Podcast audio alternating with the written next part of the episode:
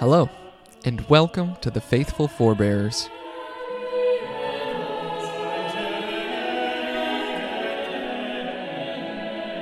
Episode 11 Louis the Ninth.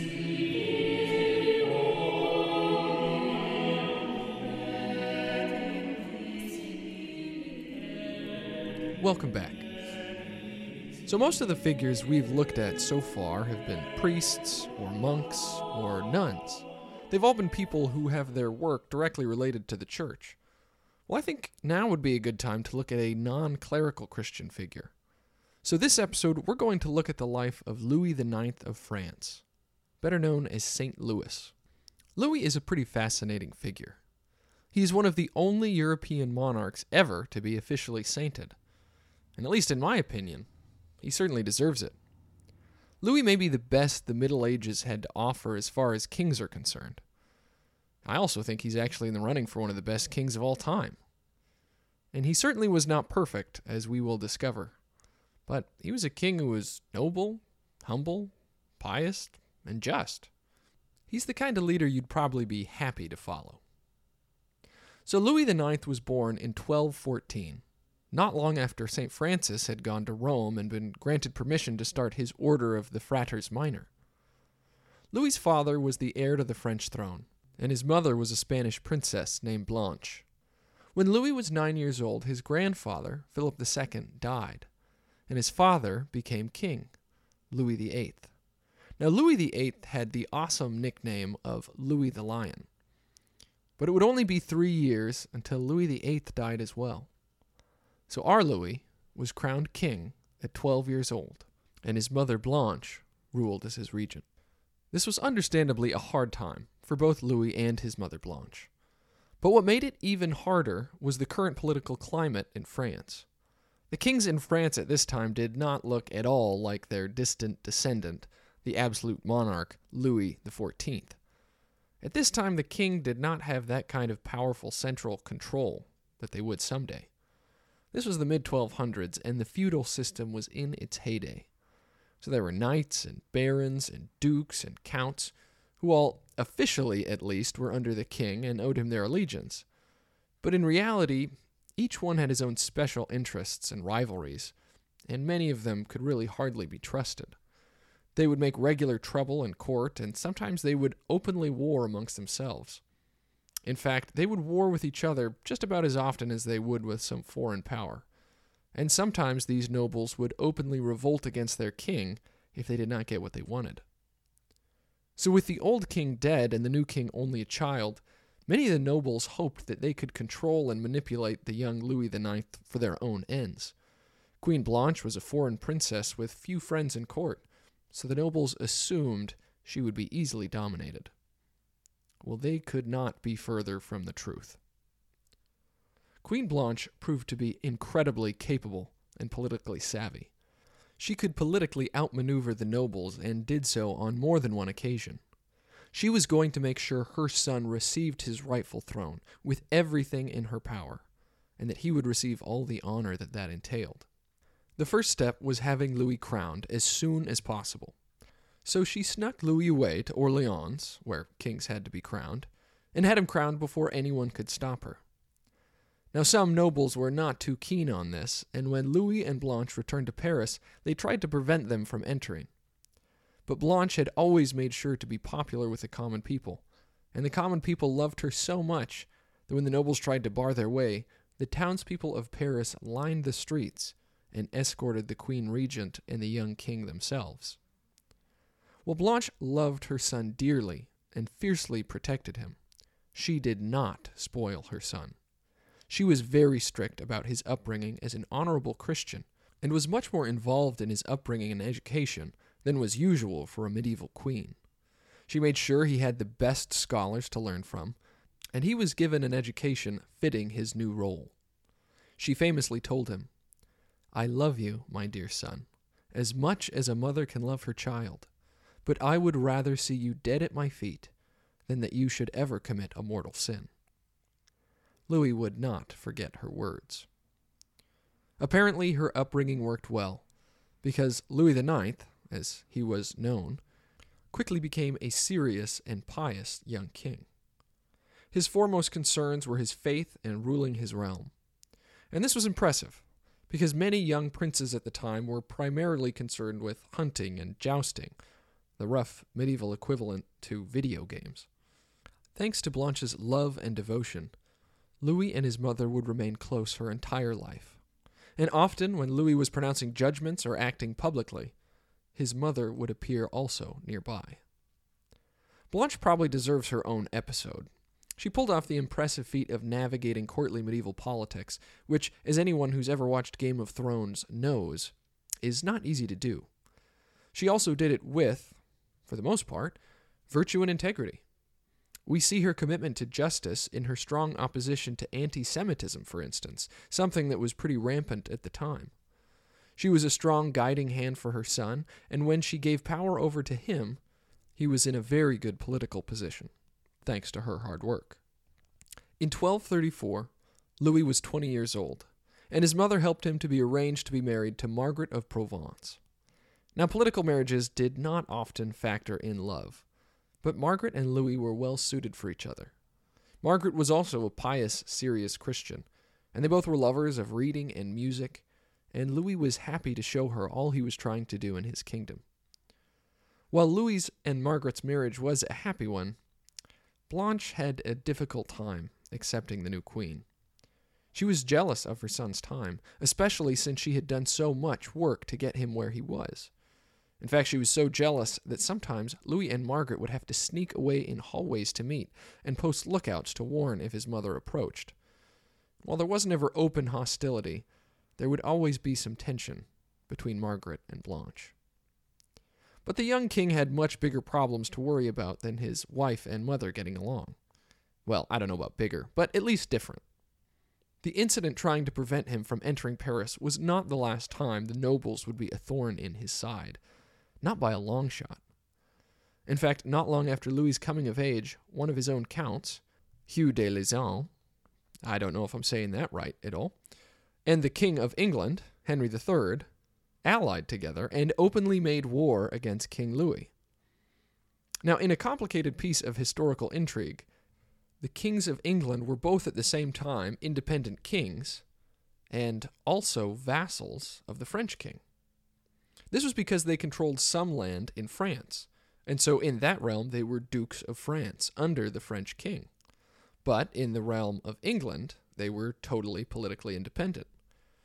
This weird political arrangement was a problem all the way through the 1100s and 1200s, and it wouldn't finally be solved until the conclusion of the Hundred Years' War in the middle of the 1400s. And that solution would be France pushing English power totally off the continent. But that is still a long ways off for our friend Louis IX. So in 1242, the King of England and this count took armies and began marching from the Count's lands in Aquitaine, that's the southwestern part of France, and invading other areas. So Louis had to raise an army as soon as he could, and the two armies met in front of the castle Taillebourg, right by a very strategic river and bridge. The forces of Louis secured victory when a group of loyal knights sallied forth from the castle and broke the rebellious forces. Louis punished the rebels very severely and signed a peace treaty with the English. Thankfully for Louis, he would never have to face a rebellion that serious again. But even when the young king was not fighting rebelling counts, he was busy in his kingdom. Ever since he was young, Louis had a heart for the poor and needy. Every night he invited over a hundred poor of Paris into his palace, and on holidays that number would be even bigger. And sometimes the king himself would serve the meals. Because of acts like this, Louis became known for his humility and his kindness to all people, great or small. He would even wash the feet of the poor on Maundy Thursday. And he encouraged his fellow nobles to do the same. At one point, he asked his close friend, John de Joinville, if he would do it himself. To which John replied, God forbid it, sir. I will not wash the feet of those brutes. But Louis rebuked him, and told him that was a very poor answer, and that he should not despise his Lord Jesus' example. This is a good point to introduce John de Joinville himself, who is also an important player in this story. John wrote the primary biography of Louis IX, and as I mentioned before, was a close personal friend to him. Now, John is a unique biographer in that he's really not much of a writer. He's a plain spoken kind of a guy, and much more of a man of action than a man of letters. But in his old age, John took it upon himself to write down an account of Louis's life. And he was a good man for the job, since he knew him better than just about anyone else, and he would accompany Louis on most of his adventures. John was also humble enough to add his own failures into the story. For instance, that one we just heard comes from John's own account. John dearly loved his king. Now, Louis's generosity did not end with feeding the poor or washing their feet. He found ways to provide for all types of people, whether they were monks or nuns, or elderly or widows, or even prostitutes. He had a hospital built for the blind in Paris. He also created a home for women who'd been driven into prostitution, which he called the House of the Daughters of God. He also gave great gifts to the religious orders of monks and nuns, and he was chastised for his generous gifts by some, but he would reply, I would rather my extravagance should be almsgiving for the love of God than in the pomp and vainglory of this world. John was also committed to justice and good government. He once told his son, I pray you, win the love of the people of thy kingdom. For truly I would rather a Scot should come out of Scotland and rule the people of the kingdom well and justly, than you should govern them ill advisedly. Sounds a bit like his mother, doesn't he? Internationally, Louis tried to support Christians throughout the world. He helped provide for Christians in the Middle East, and he also helped provide for the Latin emperor of Constantinople at the time. Now, how Constantinople got a Latin ruler is a fascinating story in its own right, but it has to do with an awkward mix up in the Fourth Crusade. Basically, the Western Crusaders missed the Holy Land and instead attacked the Greek Christians in Constantinople. It's pretty tragic, actually. But for our story, the important thing is that the ruler was so grateful that he gave Louis the crown of thorns, believed at the time to be the true crown of thorns that Jesus wore. After receiving it, Louis built the now famous Chapel of Sainte Chapelle. I actually was able to visit it once in high school, and I must say it truly is magnificent, even today. At home, Louis also tried very hard to reform the French legal system. He would often hear cases himself and introduced some very crazy and innovative ideas for his time. For instance, he had the crazy idea of innocence until proven guilty, and ended the very bizarre practice of trials by ordeal. This meant it was no longer allowed to burn people to see if they were witches or not. And in cases between rich and poor, Louis always tried to be fair, and if necessary, he would err on the side of the poor. There was one instance in which a noble had three children hung for hunting rabbits on his property. When the king brought him to justice, the noble demanded that other nobles serve as his judges. But King Louis refused and put him before the ordinary judges. The judges sentenced the noble to death. Louis had pity on him, however, and instead of going through with the sentence, he had him charged a ridiculous amount of sum, taking a good portion of his wealth, to which Louis donated then to a charity. In 1244, when Louis was 30, he became very sick. So sick, in fact, that briefly his nurses thought he was dead. For several days he was not able to speak. But once he regained his speech, the first thing he said was that he wanted to take up the cross. In medieval terms, that meant something pretty radical. It meant he was going to go on a crusade. Now, crusading had been happening at this point for almost a 150 years. And ever since the First Crusade in the 1090s, there was a great romance and adventure around it. While we might see them today as pretty despicable, and there's good reasons to think that, to most of Europe at the time, they were a combination of the chance for adventure, fighting for a good cause, and possibly winning some loot or land. There was nothing not to like. Louis himself did it mostly out of thankfulness for his recovery.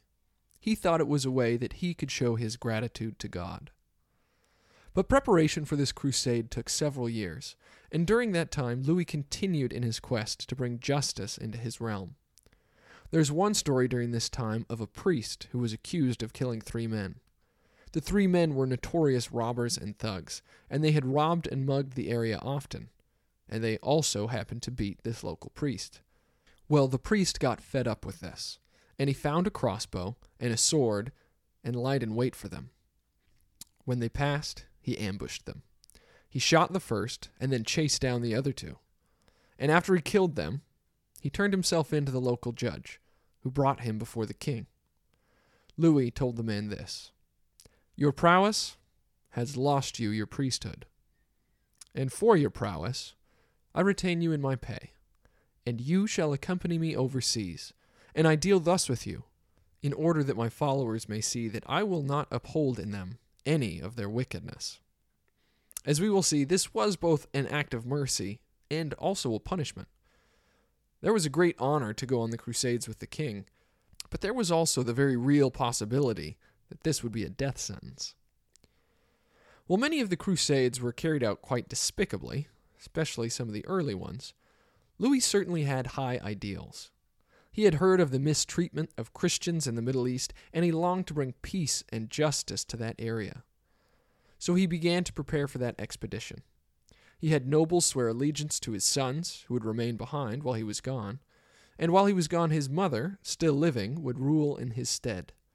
Queen Blanche, along with many other nobles, were not happy about Louis's decision, however, and they protested as much as they could, and they had good reason to. Louis was ruling well and justly, and how often do kings like that come around? Why risk it all?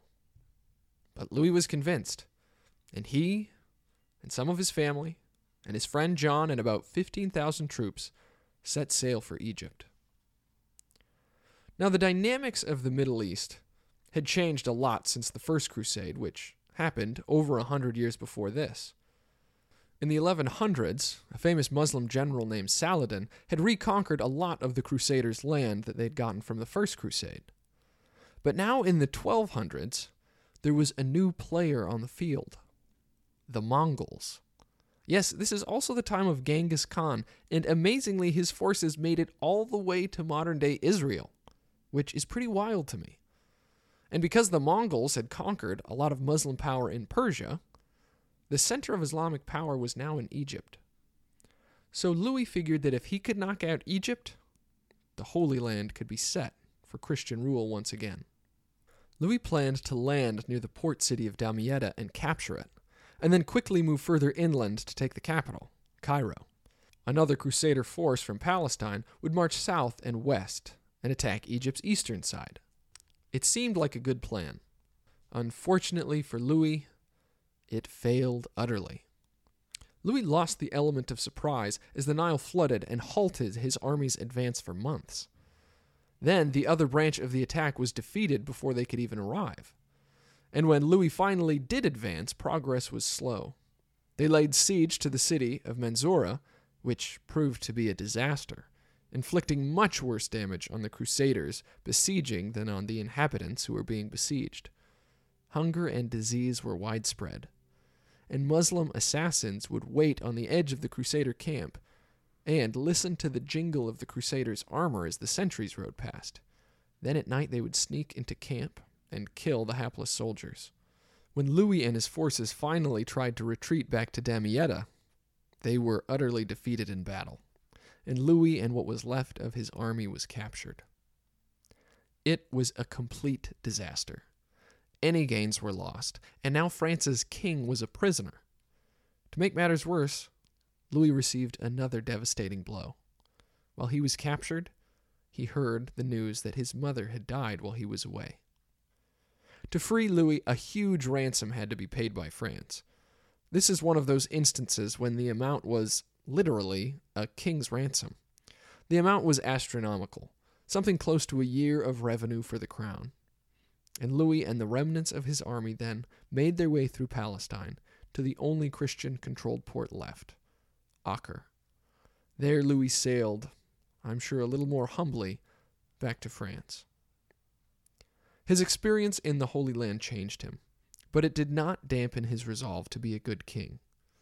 After his crusade, he wore even more modest clothing than before, refusing most furs and fine clothes. Some even say that he slept on a tough wooden bed for the rest of his life. But there was still much to do in France, and Louis quickly returned to his more civilian work. His greatest endeavor was the complete reform of the French legal system. He also issued his famous Great Ordinance. This ordinance was an effort to crack down on corruption of royal officials. It included forbidding any sort of gifts or bribery to any official or their close relatives. It also forbade officials from buying more land in areas nearby where they served. Louis also tried to stop corruption in the church. The practice of simony, which remember is buying and selling church offices, was illegal and had been for a while. But that didn't stop it from happening often. Louis rooted out these offenders as much as he could, and in general tried to protect the genuine clergy as well as he could. In 1257, Robert Sorbonne, a priest and friend of Louis, proposed the idea of a college for poor students in Paris. Louis agreed with this idea and gave him all the funding he needed. The college became known as Sorbonne and became the theological branch of University of Paris. It was at this college where people like Bonaventure, Thomas Aquinas, and countless other famous theologians would study. Internationally, Louis still had great prestige, even after his crusading debacle. Rulers across Europe would seek him as a mediator. In fact, he was so respected that his old foe, King Henry of England, sought Louis to be a mediator between him and his nobles. Louis agreed. So a large group of English nobility traveled to Amiens to hear his judgments. And Louis proved to be a good judge, sometimes ruling in favor of Henry and sometimes the nobles. All the parties respected his decisions, and for the most part left satisfied. In Louis's personal life, he was by all accounts very pleasant. He enjoyed wine and good company, but despised drunkenness and lewdness. He said himself, Nothing beats a free and friendly conversation. He also always tried to avoid contradicting or outright disagreeing with people if he could help it. As he told his friend John, he would do this, and I quote, provided there would be no blame nor harm to myself in letting it pass. For hard words provoke quarrels that are the death of thousands. And I've found that's pretty good advice in my own life, though usually there aren't thousands of lives hanging in the balance because of it. Now, sadly for king and country, Louis could not resist the call to crusade a second time. So in 1267, he decided he would try again to take back the Holy Land. Once again, many people tried to dissuade him for his decision, including his close friend, John de Joinville. John had been on Louis's first crusade, and he believed it would be just as disastrous a second time. He urged the king to think first of France and his duty there. But Louis had made up his mind. In 1270, Louis left France and he set sail to North Africa. He would never see France again. His expedition landed in Tunis, and immediately disease swept through the army. Louis and his two sons were among those who fell ill. Louis did not have the strength to make it through it. On August 25th, he died, and his last words were reportedly Lord, I will enter into your house. I will adore your holy temple, and will give glory to your name. Into your hands I commend my soul. Louis was only 56 years old, and it was certainly a tragedy that he died so young. He had worked hard to make France a strong and, most importantly, a good nation. But, as his crusading spirit showed, he certainly was still a man of his time. And he shared in many of the same shortcomings that most of the people in the Middle Ages did. But while this may be true, Louis was certainly one of the best men of his time, which is why he is one of those few European monarchs to be sainted. His philosophy in ruling in life was simple love God, do justice, and serve the poor. One thing I am struck by is that St. Louis was someone that you honestly would want to sit down and share a beer with.